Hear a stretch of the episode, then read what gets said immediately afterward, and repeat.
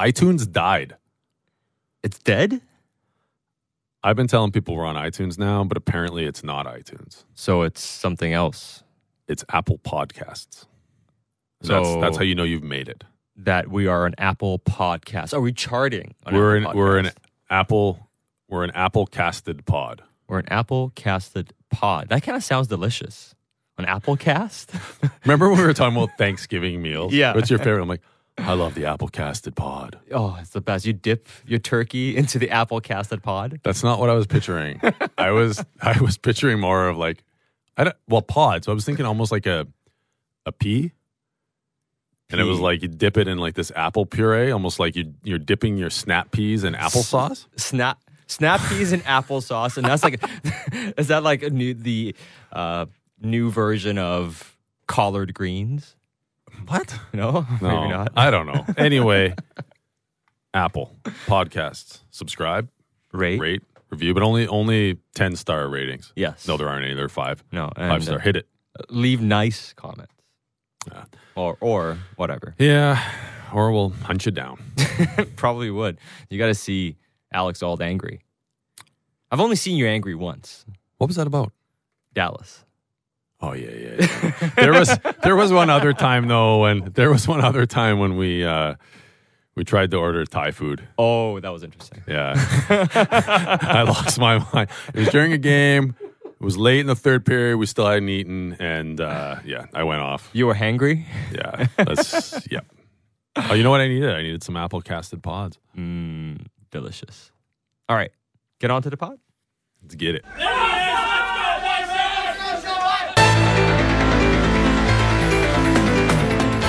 This is the Canucks Pod with Satiar Shah and Alex Auld.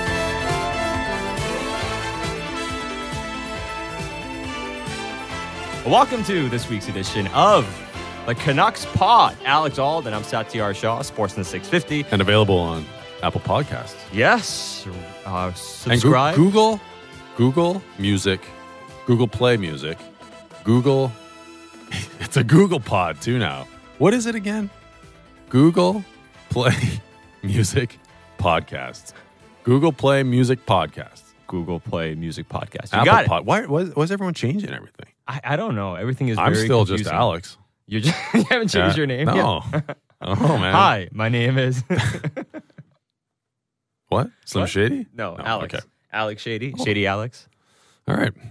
Where are we going with this? I bud? have no idea. Okay. I have no idea. Well, the Vancouver Canucks back in the win column. It's been a very interesting uh, couple of months since uh, fateful October, where the Canucks looked like they were world be- world beaters for, for a short period of time, but a bit of a seesaw team ever since.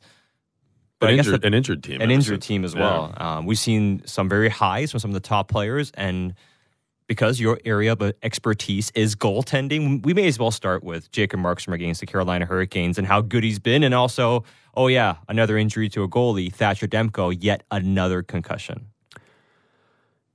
Well, where do you want me to start? You, you start brought up two, you brought up two things. Yeah, we'll uh, start with the yeah, goaltending, I mean, that, that performance by Markstrom was pretty good. Yeah. I, I mean, people are saying his, his best as a Canuck. Ian McIntyre went out and said one of the one of the best he's witnessed in his 28 years covering the team. Yeah, he he cited So he's totally just skipped over all of my performances. pretty much, and you had an MVP season. Yeah, it was. Again, stop bringing that up. It's, Well, I you're mean, it's not, just a you're fact. not earning any brownie points. well, it's me. not about that. It's just But- uh, hashtag facts only. Well, okay, but it, he was fantastic, and you know what I love. Look, there's been some games where the goaltending's been good, but the run support has been phenomenal. So it's it's not that you're wasting these good performances; you're getting points, and the Right. goal, goaltending's been fantastic. There's no points in that game against Carolina if the goaltending isn't off the charts. And Markstrom was very good, very dialed in. Um, I love when a team can win a game and not score a goal in regulation. Like that, that shows that either your defensive play is super strong, but more importantly, your goaltending is is really good. And and Markstrom was great. And and when you consider everything that's gone on in Markstrom's life, and and so this is this is the other thing I was thinking about because to us, it's it's just been the last couple of months. Mm-hmm. But I mean, like, it was, it was like a cancer diagnosis and treatment and pa- the passing away of his father. Like that, that is a much longer timeline and something to manage emotionally as a son than just since we found out about it, right? So this goes back a ways, and he's, you know, it's it's incredible the way he's been able to at least outwardly and what we see like manage this, and that's that's something I, that's impressive. Um, you know, I I don't ever want to pretend to know exactly how he's dealing with it, or because you never know. Like people could be really struggling, but at the same time performing well. But from when uh, from a Canucks point of view, his performance has been strong, and uh, I, I've heard from some people like this is this has been a really really it's been a complicated thing to manage, right? Like you've got the goaltender, you've got the team, you've got the needs of the team, but you've also got this personal side. And I've said this time and time again. I like the fact that the game has gone to a point where that personal side of things is allowed to even exist. Like there was a time in the history of, of a lot of working cultures, but especially professional sports where you weren't allowed to be human, really, right? And so that is that is a positive step. But Markstrom's been Markstrom's been great. And and the timing of it coming basically the day that Demko's announced to have a uh, be in concussion protocol is is obviously timely because you don't have to worry as much about the timeline for Demko, but long term, it's important that Demko gets back because part of the strength of Markstrom is the strength of Demko and the fact that they can they can work their rotation or the time split, the timeshare based on rest and rather than just like we need points so we got to play one guy you you have a second goaltender you can go to and give your starter rest and we know that Markstrom at least under Ian Clark has been at his best when he's had some time in between to work with Clarky as well. And it's hard to get that extra ice time in practice and staying after, say, a skate when you got to play every game. Absolutely. That's one of the really difficult things to manage from going. I found this really difficult when you go from being a backup who it's like you almost get too much goalie goalie school because you're you're staying out late all the time. You're always doing the extra work. To all of a sudden getting none, that's really difficult. So there, there's always that balance that way. And then once you get used to the rhythm and and uh, you know, it, it's it's important that it stays this way, I, in my view, because they've they've been able to find some success with this rhythm they have of, of whatever, like two to one in starts, but also like the rhythm of okay, this is what my week looks like. It's X amount of games, X amount of practices, this much goalie training, and you start to find that comfort level. Um, as soon as that starts going all over the map, it just it complicates it more. And for Markstrom, one of the things before he kind of refined his game under under Ian Clark was he was a bit of rhythm rhythm goalie when he played a lot and he was under siege. He kind of played at his best. And we just talked about how he needs some time. But in, say, the short term here, and let's say he's feeling good after that Carolina game, confidence, getting into rhythm, uh, feeling it, and also having his game in order, can he get on a bit of a run here over the next couple of weeks before Christmas? Well, it's possible, and and so I mean, really, we saw the turnaround in his game last year. It was almost December first. Like it was December first, December on, he was lights out. Um, November hasn't traditionally been a great month for Jacob Markstrom, um, so there is definitely that possibility, and and I, I would expect that to him, him to continue to have some good starts. I'm not saying every game he's going to have 40 plus save shutouts and they're going to win one nothing, but he's going to give the team a chance to win most nights, and that's what you ask for. And then you say, all right, can, and can you also steal us a couple games like he did against Carolina? And so you you have this situation where he he can get on a on a roll, which could also be timely in that he's we just talked about all this emotional baggage that's going on and and the the, the toll it takes. So to kind of just get out and get in a rhythm of playing and playing almost every other night or whatever the schedule is then you you I'm not saying it helps you deal with the tragedy, but it it can put your mind in a in a space where you can kind of move through that and and have something else to focus on. You're not always in your dread, right? Or you're not always in in the sorrow of it all. You can you can have some positives to look forward to. And and dealing with or playing with many players, teammates who've gone through significant loss in in season the rink, the teammates, the dressing room is often the escape from that that day to day grieving process in a positive way. And so, if you can get into the game, action, and play, then it it can be can be a benefit. But again, I always caution this: it's it's difficult to talk about someone else's grief because I don't know. Like I don't yeah. know the way he's managing. I'm just I'm just saying this as something I've witnessed. What was kind of special about the other night against Carolina? Jacob's mom was in the stands watching the game too, and it just kind of usually parents watch games. It happens a lot. Just given all the circumstances, that kind of got me a little bit when I when I heard about that. I agree, and you know what? I I give our uh, good friend and, and colleague iMac Ian McIntyre a tough time sometimes. He's fun to be on the air with. He's also really fun to rip. But his column for Sportsnet.ca, I thought the uh, you know what? He probably doesn't even do his own headline, so I shouldn't give him credit. but the, the headline I thought was fantastic, and it might have been in his tweet though, so I, I maybe I will give him credit for it. With his mother in his in the stands and an angel on his shoulder, like I, I thought that was you're right. That's special. That's a special moment. Um, it's. I think some people look at look at things like this and say, "Oh, like, how could you say that this this shutout is like?" I, I don't know that people who aren't in sports, aren't athletes, aren't around teams can really wrap their head around what a game like that could mean. Yet at the same time, the perspective of something real happening in your life also puts the game in perspective that it's just a game and there's things that are far more important to you than than playing hockey but I agree I, I was really touched when I when I heard about that and, and just sort of the the fact that uh, I would imagine it meant so much for, for Jacob to have you know his mother in attendance and be there to witness that that strong of a performance and and at, at the timing of it all it's it's it's pretty pretty special and these this is the thing I like about sports is as we often talk about sad is like that parallel um, how it ties to real life, um, the lessons, the examples, like all those sorts of things. And it's a, it's another one of those human stories that we find within within the sporting world. It is, and uh, sports kind of has something special about it as well. There's something mystical about sports too, and when you see somebody have success in a moment like that, it just becomes more special. Maybe it's because I always grew up around sports, played team sports for as long as I possibly could before I realized I'm not going to be a professional athlete. Oh, but there's before there's you a- realized you weren't a team player. yeah, no, no. Before I realized it just simply wasn't good enough, unlike everybody else that makes it. But there is something special about sports and your emotions and those relationships, and especially with teammates, because mm-hmm. especially in a hockey locker room, there's something. s- People have each other's backs, and when one person is down because something happened, it does bring people together.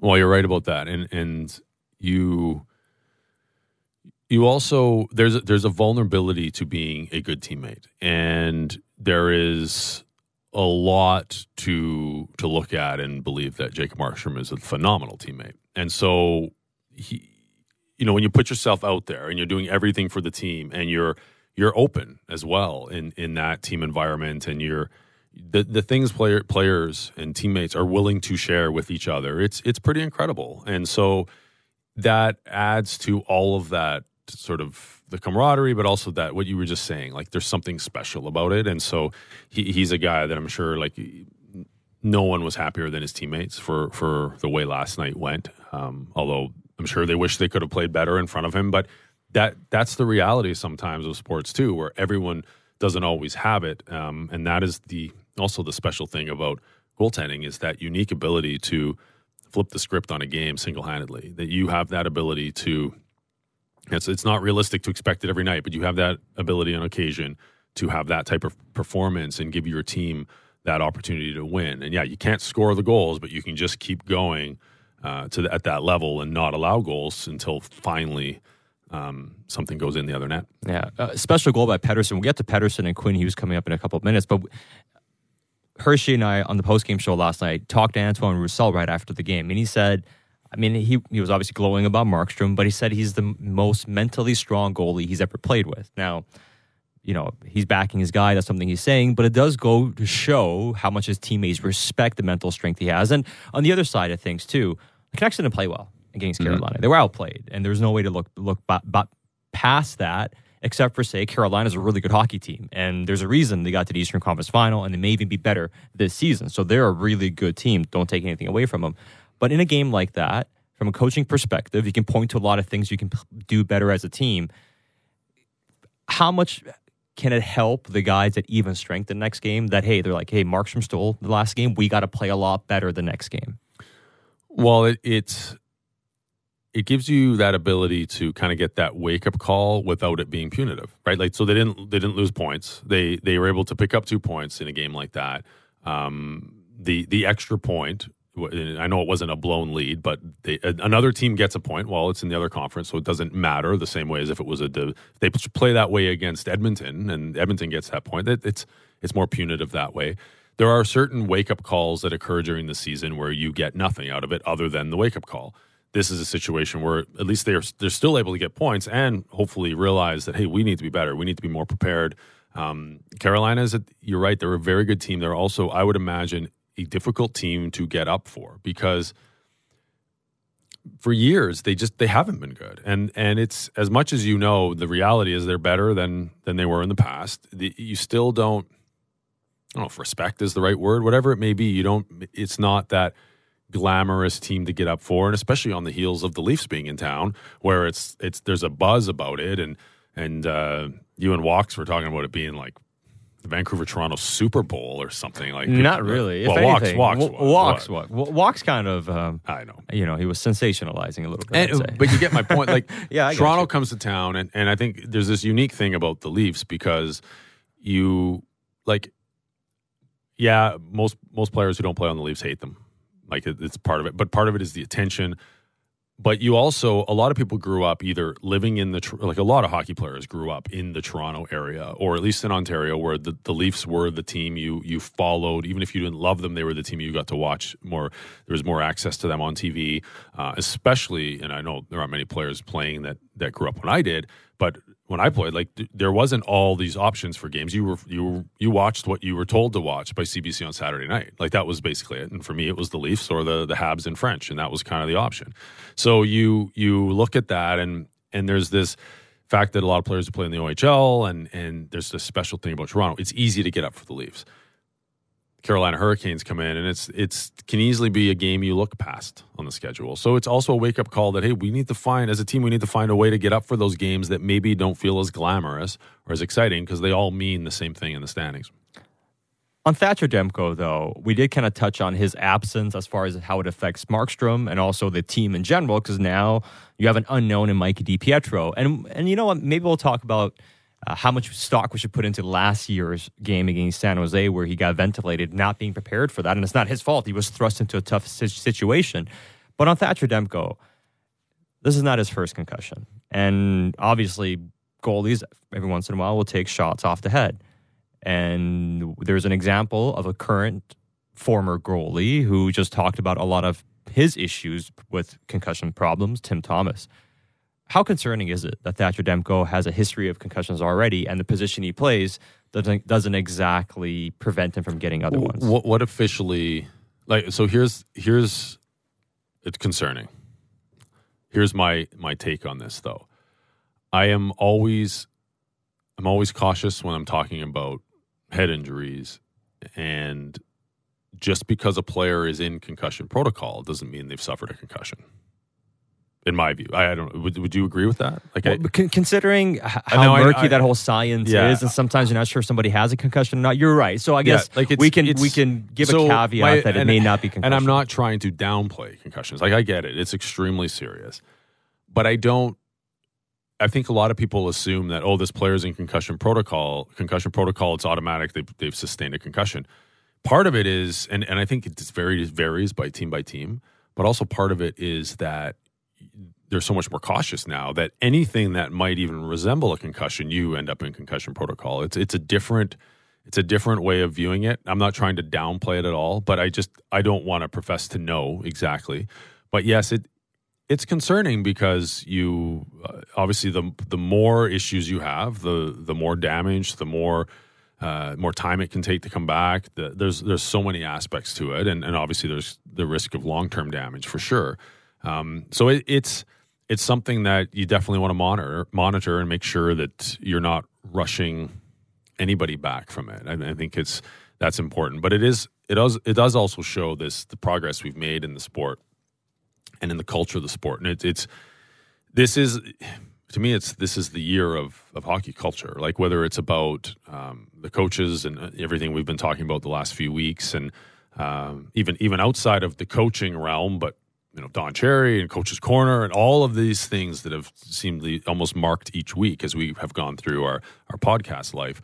We it, there's there's a change, and part of that is the awareness of of injuries, of, of head injuries and head trauma, and how careful we need to be about it, but also how acceptable it is for players to be open about it and and go to a trainer and say, hey, this is how I'm feeling or, or whatever. It's it's encouraged by clubs now as opposed to oh, this guy is coming to me with a headache, like he's soft. That that is that is a very important shift in terms of the culture and the mindset of of how players are going to view injuries. And yeah, you know what? Long term, there is there is an effect on your ability to potentially get a contract if you if you are deemed like with any injury, if you're injury prone, you're less valuable. But there isn't this stigma of well, the the player is a wimp because they won't play, right? There's a difference there, and I, I think that that's important too because how do you how do you get treatment if you're afraid of letting anyone know what's wrong with you, and how do you then get better if, if you're not getting treatment? And for Thatcher Demko, it's just you just hope that it's not a concussion Yeah. and it doesn't have any any lingering effects. And he's a young guy; you just don't want to see, see him go through it. And especially seeing Michael Ferland go through his situation and all the uncertainty around his future at this point. He didn't suffer a concussion against um, the Buff uh, against Toronto Maple Leafs, but apparently he started having symptoms later in the game, and that's why he left. And it also shows you how unpredictable those symptoms can be. Yep. We saw it with Sven Baertschi last season when they went to Colorado, and because of the altitude, it started making him feel the post concussion syn- symptoms again. So it's just so uncertain around that entire situation. So when it happens, especially on the heels of Michael Ferland, eh, we're all on a bit of high alert when it comes to this type of injury. Oh, hundred percent. It, it's and it's and it's serious. Don't, don't get me wrong. I'm not I'm not downplaying this at all. I just you know, and then and then I, I I worry. So on the one hand, I'm like I'm quick to to realize that I'm not going to in my mind, and I don't want to repeat things and say, oh, because this player is in concussion protocol, they've sustained a concussion. That Right. may not be the case. On the flip side, it does come down to a little bit of semantics in terms of, oh, well, he has symptoms, but he's not in protocol. He's this, and and and it's it's confusing. There's a lot of gray area there, and so it's it's really difficult to discuss because you don't know exactly what all is going on. You don't know all the information. But I do know this that it is extremely serious. It's something you have to take seriously because there's not just that short term sort of career life um, effect, but long term. There's these dramatic ramifications to brain injury, obviously, and it, it's we're we're finding out more and more as time goes along. Some of those some of those cases, some of those long term consequences, um, and it's and I, I I still believe we're just scratching the tip of the iceberg. Like there's so much more to learn, especially since so much of this can't really be fully diagnosed till till after death, and so it's it's really difficult to uh, to try and and wade through this. It's a complicated subject. And you see it with Tim Thomas, for instance. Not a lot Yeah. of love loss for Tim Thomas when it comes to Vancouver, for instance. And that's all based on the 2011 Cup final, uh, some of the things Tim Thomas said, and also, and whether you agree with his politics or not, that comes into it as well from some of the things in the past. And he's been a bit of a strange guy. Some would say not a nice guy, but regardless, I think most people f- feel bad for what he's been going through, considering he said he essentially had to go into the woods for years because his head wasn't straight. He couldn't be around other people. He had to be alone because his mind was just that messed up from post concussion symptoms. Well, I would, I would, I would hope, I would hope that most Canucks fans can can not not that he needs your sympathy, but I, I would hope that they can get past 2011 and, and all of that, and at least sympathize with what he's going through. Like, I, it's you- also a lesson there as well. It, Yeah. te- it tells us a lot about the injury and also people in general too. So if, even if Yes. you don't want to sympathize, there's there is an d- important discussion here. There is, and it's uh, you know I, I saw I saw clips of the the press conference last night. I, I you know I, pl- I played with Timmy. Um, I was his partner.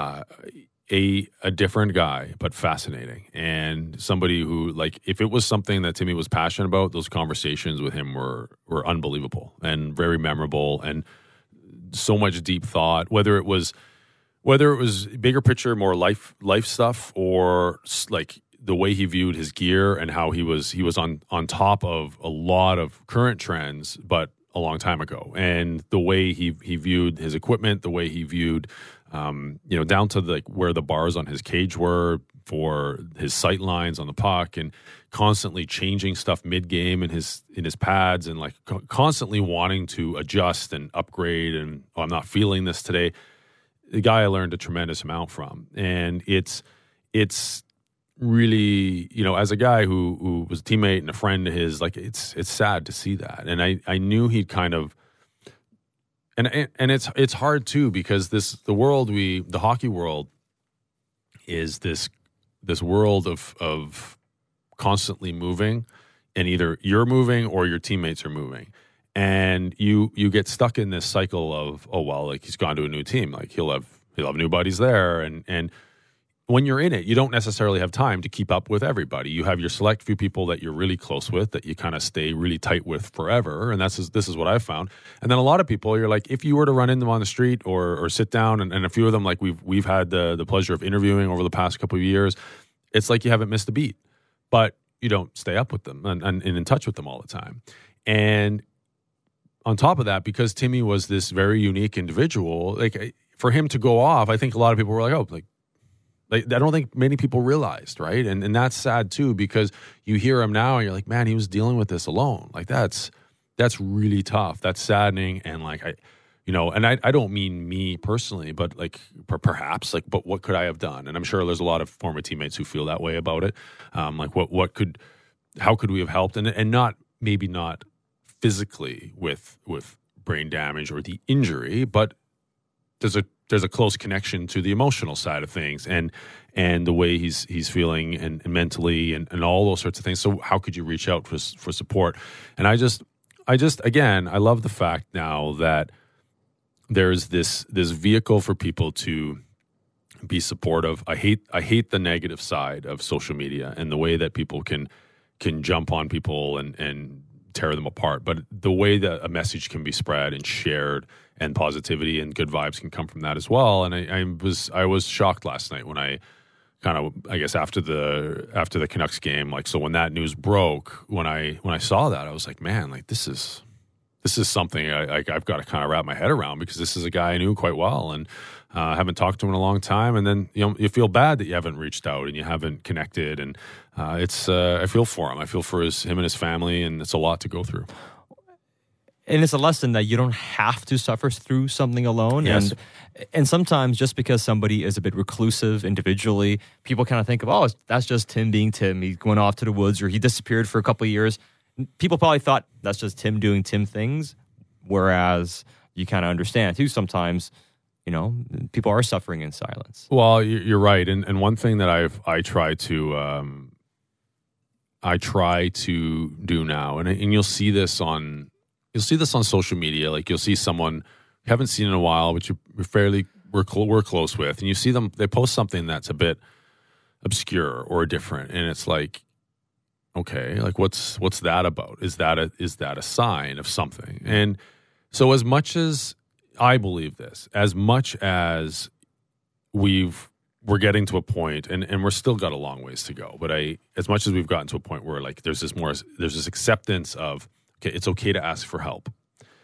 but it's also okay to check in on someone and see if they're okay right and, yeah. and you don't have to do it in a, in a patronizing way or a way that makes people feel like like a, a, charity case or like, but just like, hey, how, how's it going? Like, you doing okay? And like, and there there was a, a, friend recently who I saw something and I'm like, I know you're really into this stuff, but I saw your post and it like it worried me. Like, are you okay? And like, oh yeah, I'm I'm actually doing a bunch of research on this type of stuff, and like, and they were posting like uplifting, like right. inspirational quotes and stuff. I'm like, okay, just wanted to make sure. And I'm like, wow, thanks for asking because that's there's something where it's like to me a, sign. A lot of people like they're going through something, and it's like you, you like you, we all have those friends who are like, oh, they're going through a breakup now. They're like these motivational quotes right. are coming. Like so, there's these things. It's okay to reach out for help. It's also okay to check in on your friends and don't just assume everything's okay all the time. Yeah, th- uh, that is well said, Aldi. Uh, now, getting back to the Vancouver Canucks and Elias Pettersson and Quinn Hughes this season. We've been spoiled in Vancouver the last three years. This is now three consecutive seasons where the Canucks have a rookie who's either winning the Calder in the discussion to win the Calder. We'll talk about these guys coming up in a few minutes right here on the Canucks Pod with Alex J. Auld and Satiar Shah. Oddshark.net is your source for the latest odds from leading authorities, expert editorial content, and detailed matchup picks. Looking for statistics and trends from an upcoming game? Oddshark.net has that too, and it's free. It's free. Expert in-depth analysis, stats, numbers, and trends to help you make the sharp game day picks. Whether you want to get in on the football action, tonight's baseball game, or anything in between, head over to Oddshark.net and start playing like a shark, today. today. This is not a gambling site.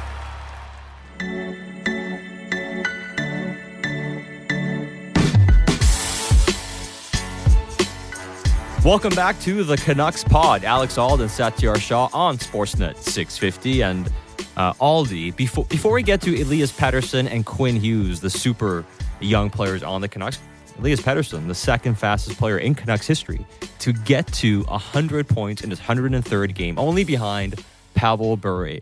That's pretty good. Not bad. We'll get to him in a second.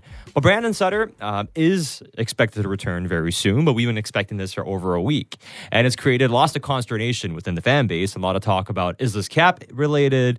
Uh, what's going on with uh, Brandon Sutter? Well, from what, what I can gather, um, Auldy, they can activate him. Yes, they would have to make some moves on the cap and, and all that sort of stuff, but that can be done. And there is a, a, clear way to bring him on if they want want to, if he's healthy. What I've heard though is for a guy who's had a lot of soft tissue injuries in his abdomen, growing area, and it's happened a few different times for him. He has, he's had seasons cut short. He's had surgery on it.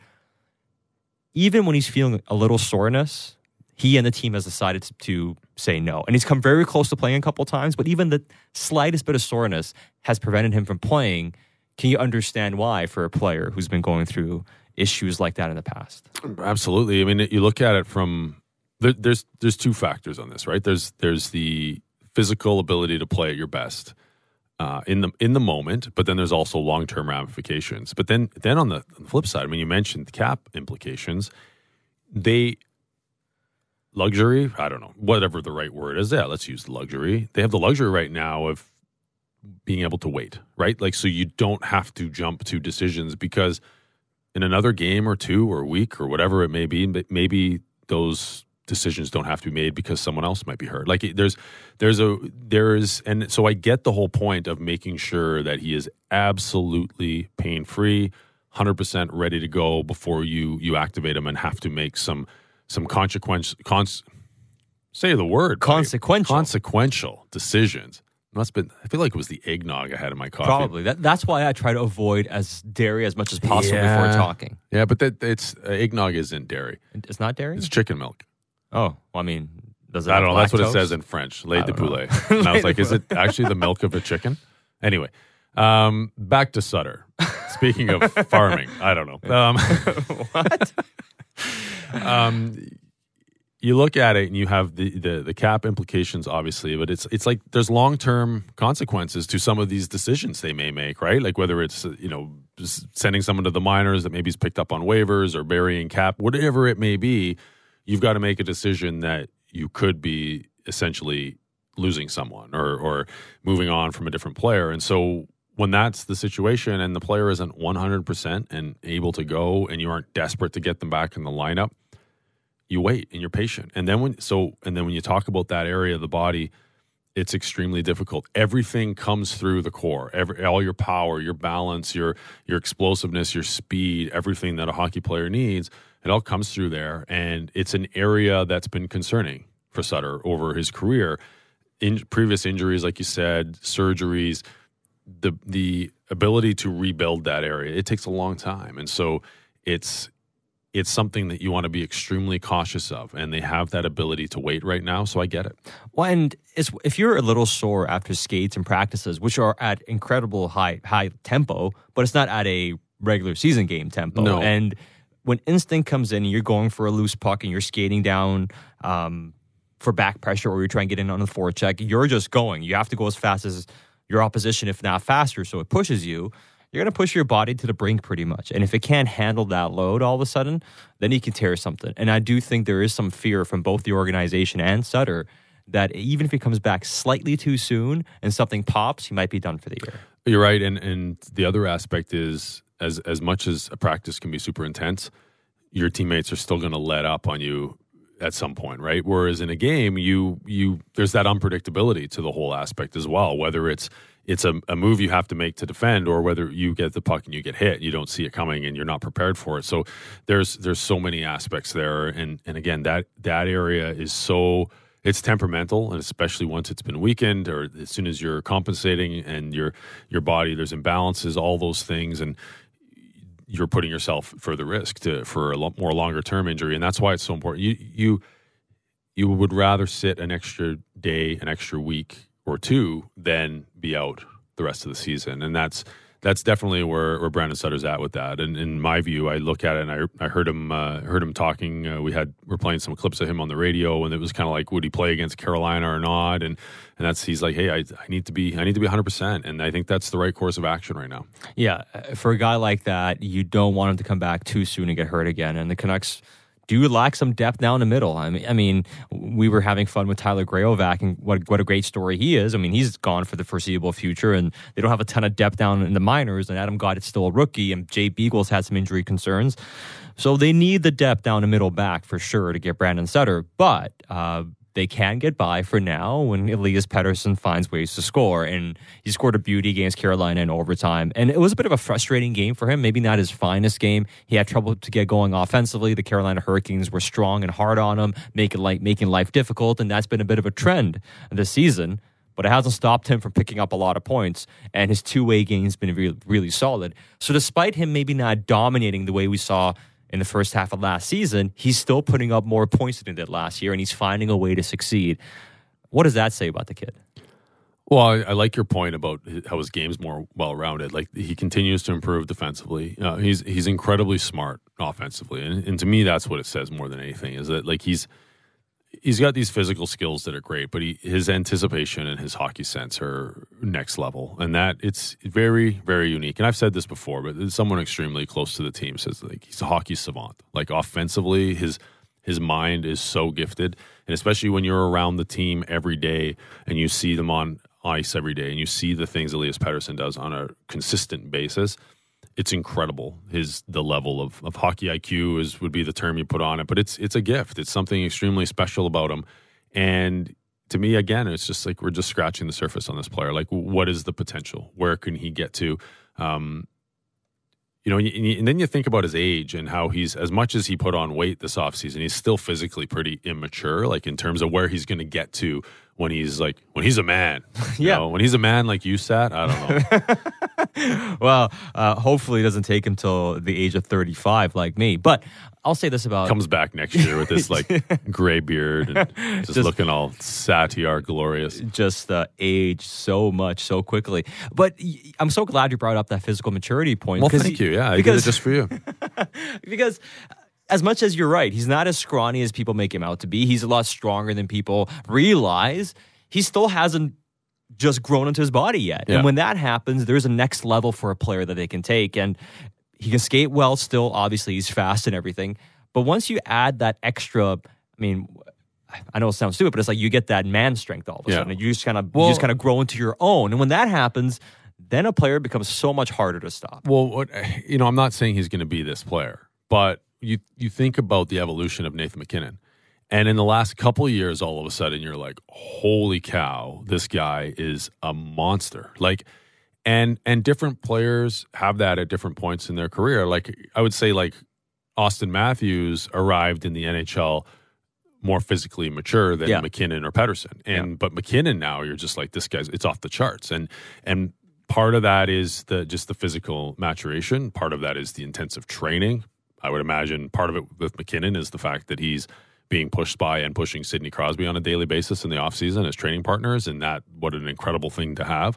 Um, but it it's it's pretty impressive when you see a, a really good player, who there are a lot of them in the NHL, take those massive steps into ultra elite categories. And Pettersson is there in some aspects of his game, and, and I talked about his his IQ and and uh, you know he's got a, a great shot, and, and there's other aspects, but it's like that full complete package especially from a physical point of view the ability to physically dominate and not always have to constantly be outsmarting everybody in order to get a, an opportunity um, just being able to have sheer power on your side as well. Like there is and, and again i'm not saying he's ever going to have MacKinnon's frame but even if gets to half or three quarters of that, what can that do for his game? Especially if it's strength in the right places and strength that's still about explosiveness and speed, um, and and he still has the ability to have those those moves and be elusive. Then I mean, it, it's like a whole nother level he can get to his build kind of reminds me of Henrik Sedin to some degree, and especially early on in their careers, the Sedins were pretty skinny, and they got stronger and stronger. And by the time kind of Henrik peaked, because Henrik is a little bit bigger than Daniel as well, size wise, he's like 6'2", 6'3", and Pettersson's 6'2". Like he's not a short guy. And once Henrik kind of got that extra strength, he could get to the net at will. Remember, he'd be dragging guys around. He'd, mm-hmm. he'd spin off to half boards and nobody will be able to pull him down. You have to you have to hook him to stop him. And Daniel was similar, but it seemed to be a little extra strength to Henrik Sedin.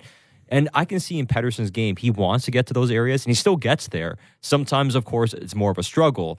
When that kind of happens, because I don't see him being one of those players who's shy to go to the tough areas to make things happen. And when he can get there more easily, it adds another dimension to your game. Well, it does, and and so what, what ends up happening is you get these. You know, every year you you pick up.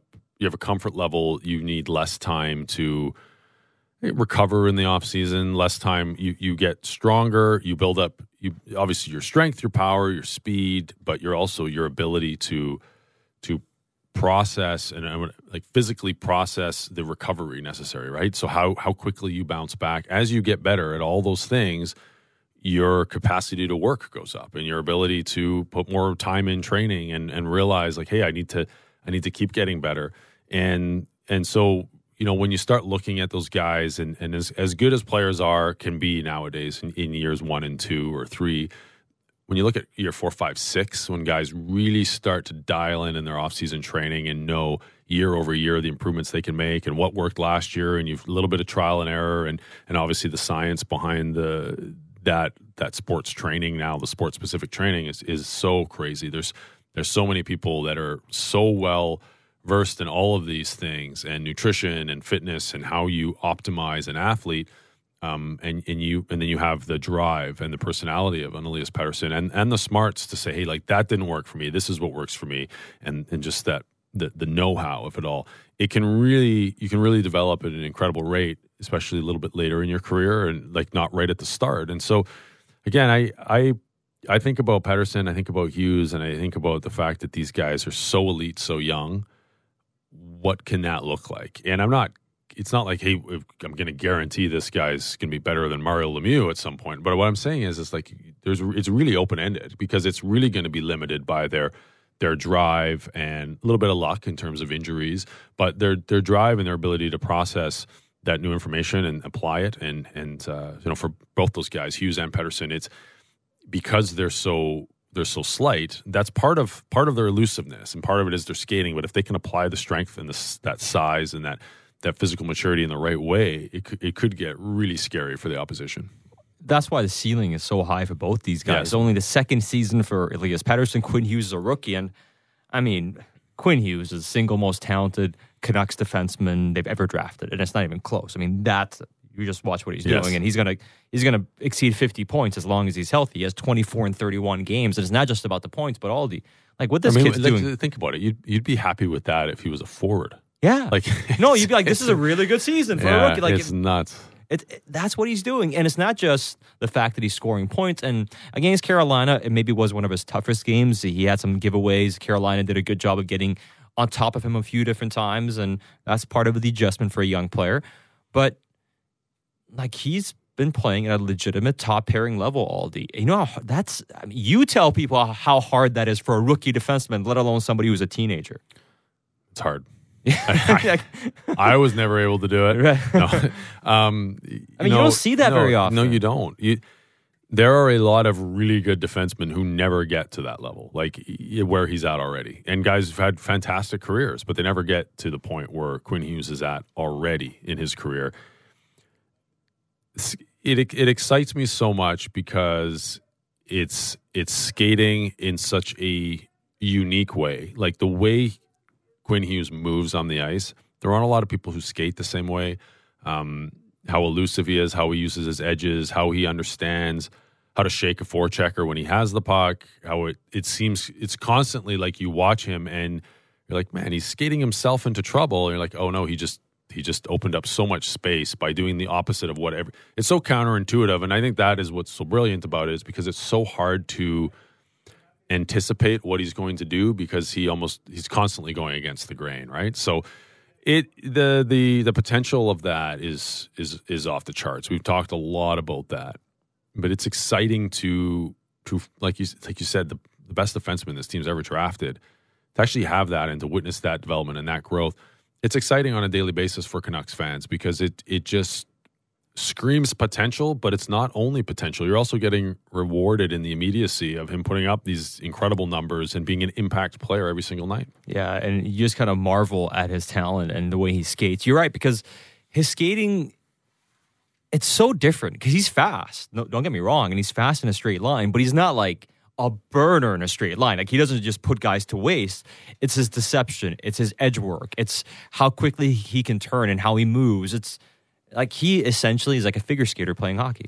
Well, you're right, and and and his and the unpredictability of it, right? So when he his ability to change, his ability to to change direction, his ability to cut on his edges, his ability to transition from like what you don't realize about a lot of players until you watch a player who skates that effortlessly. It's like, wow, like how hard some guys have to work. Like because we're we're used to a certain level of skater on in the NHL that we watch on TV or in person. And then you see him and you're like, oh, like that's what it's supposed to look like. But it, it jumps off the screen as being abnormal because no one else does it because he's so good at it. It's so natural. It's some of the things he does, the way he transfers his weight, and it's it's almost like he's skipping out there. And and I, I always love players who are deceptively fast. And uh, Quinn Hughes is one of those guys to me. Um, you you can clock him and be blown away by his his speed because it is it does look effortless. It looks like he just all he has to do is just push a tiny bit harder, not have all these extra steps in there to go faster. And but to me, it's the ability to change direction. It's that ability when he has the puck and on a regroup and to cut and cut back and and do it in a way that isn't like like to me when PK Subban makes this, it's so it's so dramatic and there's so much flair almost. Yeah. Like, eh, but then Quinn Hughes does it. It's just like I don't know. It's so smooth. It's it's wonderful to watch, and so that then completely changes your dynamic and how you attack, how you defend, and and it just accelerates your team in terms of its development because you've got this absolute stud back there doing doing the seemingly the right thing all the time.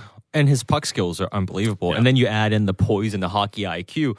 Like he'll be the he'll be the last guy back on the blue line trying to handle the hot pass. And he is so cool and calm. The guy never stresses. You can't teach that. Like that's no. something that, that that's inherent. That calmness with the puck and that confidence that's something that you either have or you don't have. Yeah.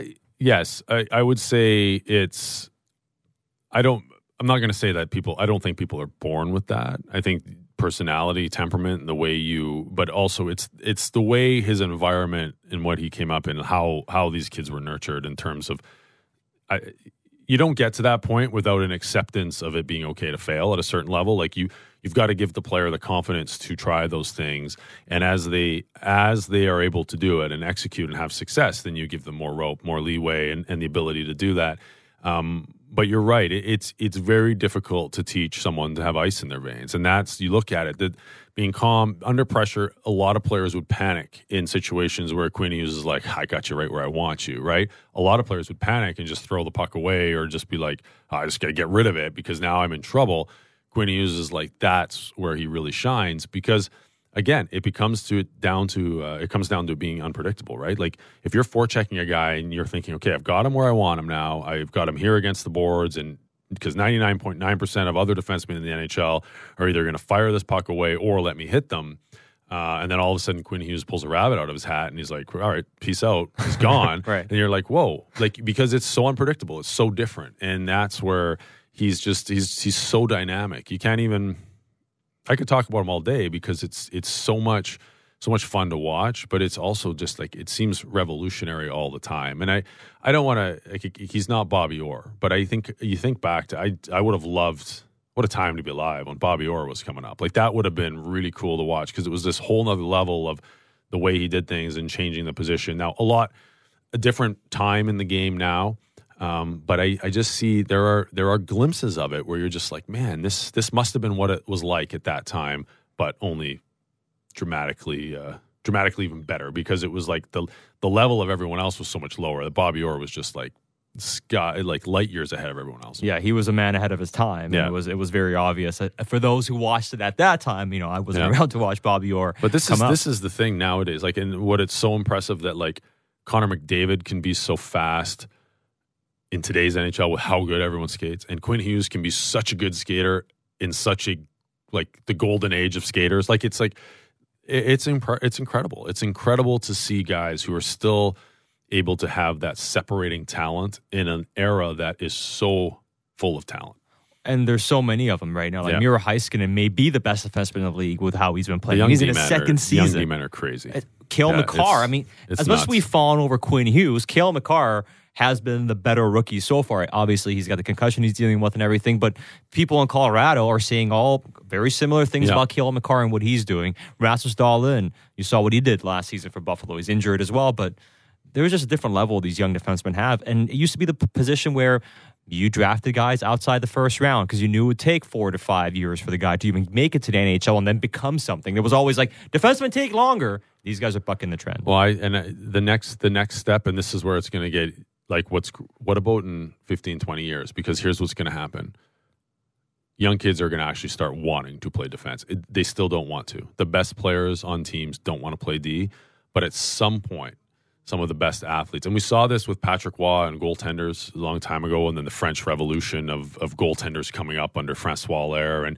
like all of a sudden, really good athletes wanted to play net defense is one where still like I'm I'm around you know Pee Wee hockey and and not a lot of teams have one of their top two or three players play on the back end. That, that doesn't happen. But does this generation of really skilled young defensemen does that start that?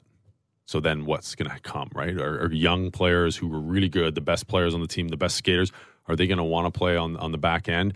And if they do, how does that further accelerate the growth of the position? Well, it's you know not to make a basketball reference, but it's kind of Steph Curry isn't the best player of his generation, but he may have been the most inspirational player of his gener- generation because everybody pulls up and shoots threes from half court. Essentially, there's something cool about shooting threes. Even Yeah. guys who are bigger doing it. Like you watch high school It basketball, changed the game a lot. it lot, changed yeah. the game, and not to say Quinn Hughes has changed the game. This is more about the defensemen in general. But when you see these young defensemen, it could be something that inspires the next generation. Absolutely. And and anytime you start getting anytime you start getting premium athletes, premier athletes playing a different position, it accelerates things really quickly because for the longest time it was okay to be a defenseman in the NHL. You had to be big and strong, which oftentimes meant slow. And that was sort of what a defender was. Well, the rules changed, all these things happen. Oh, there's a premium on skating. So now all of a sudden you look at it and you're like, oh, like the success of a guy like Carlson at his size inspires some smaller players, and that goes on and on. Now all of a sudden you look like, okay, the best defenseman in the league could be like all under 22. That's crazy. And and so now all of a sudden they're they're the the hot young stars in the game that now the young kids coming up, that's who that's who I want to be. Like I want to be like Quinn Hughes, I want to be like Heiskanen or Makar or whoever. And oh, I want to play D. And then all of a sudden that just is grows exponentially in a generation because of what can happen. Because as those really good skaters are are defensemen all the way up, their development curve is going to be really strong because they're going to take that position to new heights, in my view. it's a very interesting time to be a hockey fan. fan. Exciting, also a little scary based on a lot of things that are going on, but nonetheless, we're, we're we're moving into a new paradigm, and it is fun to kind of see it how it, how it all will unfold. All the you and I can talk forever, uh, but that the, that is the end of this episode. We'll we'll get to ask ask Alex anything next week. Anytime you want to send questions in, just just shoot up Alex on Twitter. We'll save them. Shoot me up. Shoot, him, shoot me up at Alex J. Auld. Yeah. Uh, let him know or hit it, hit me up at Satiar Shah, and we will get to as many questions as we can. But a lot of fun discussing hockey with you, buddy. You too, buddy. All right, bud. All right. okay, buddy. Talk soon. Ciao. The fruits of victory are sure sweet. That Clemens must have been crazy to think he could get away with that. Crazy with greed. Well, as somebody said, all's well, as long as that somebody doesn't get crazy and go jumping on trucks and trying to play super cop.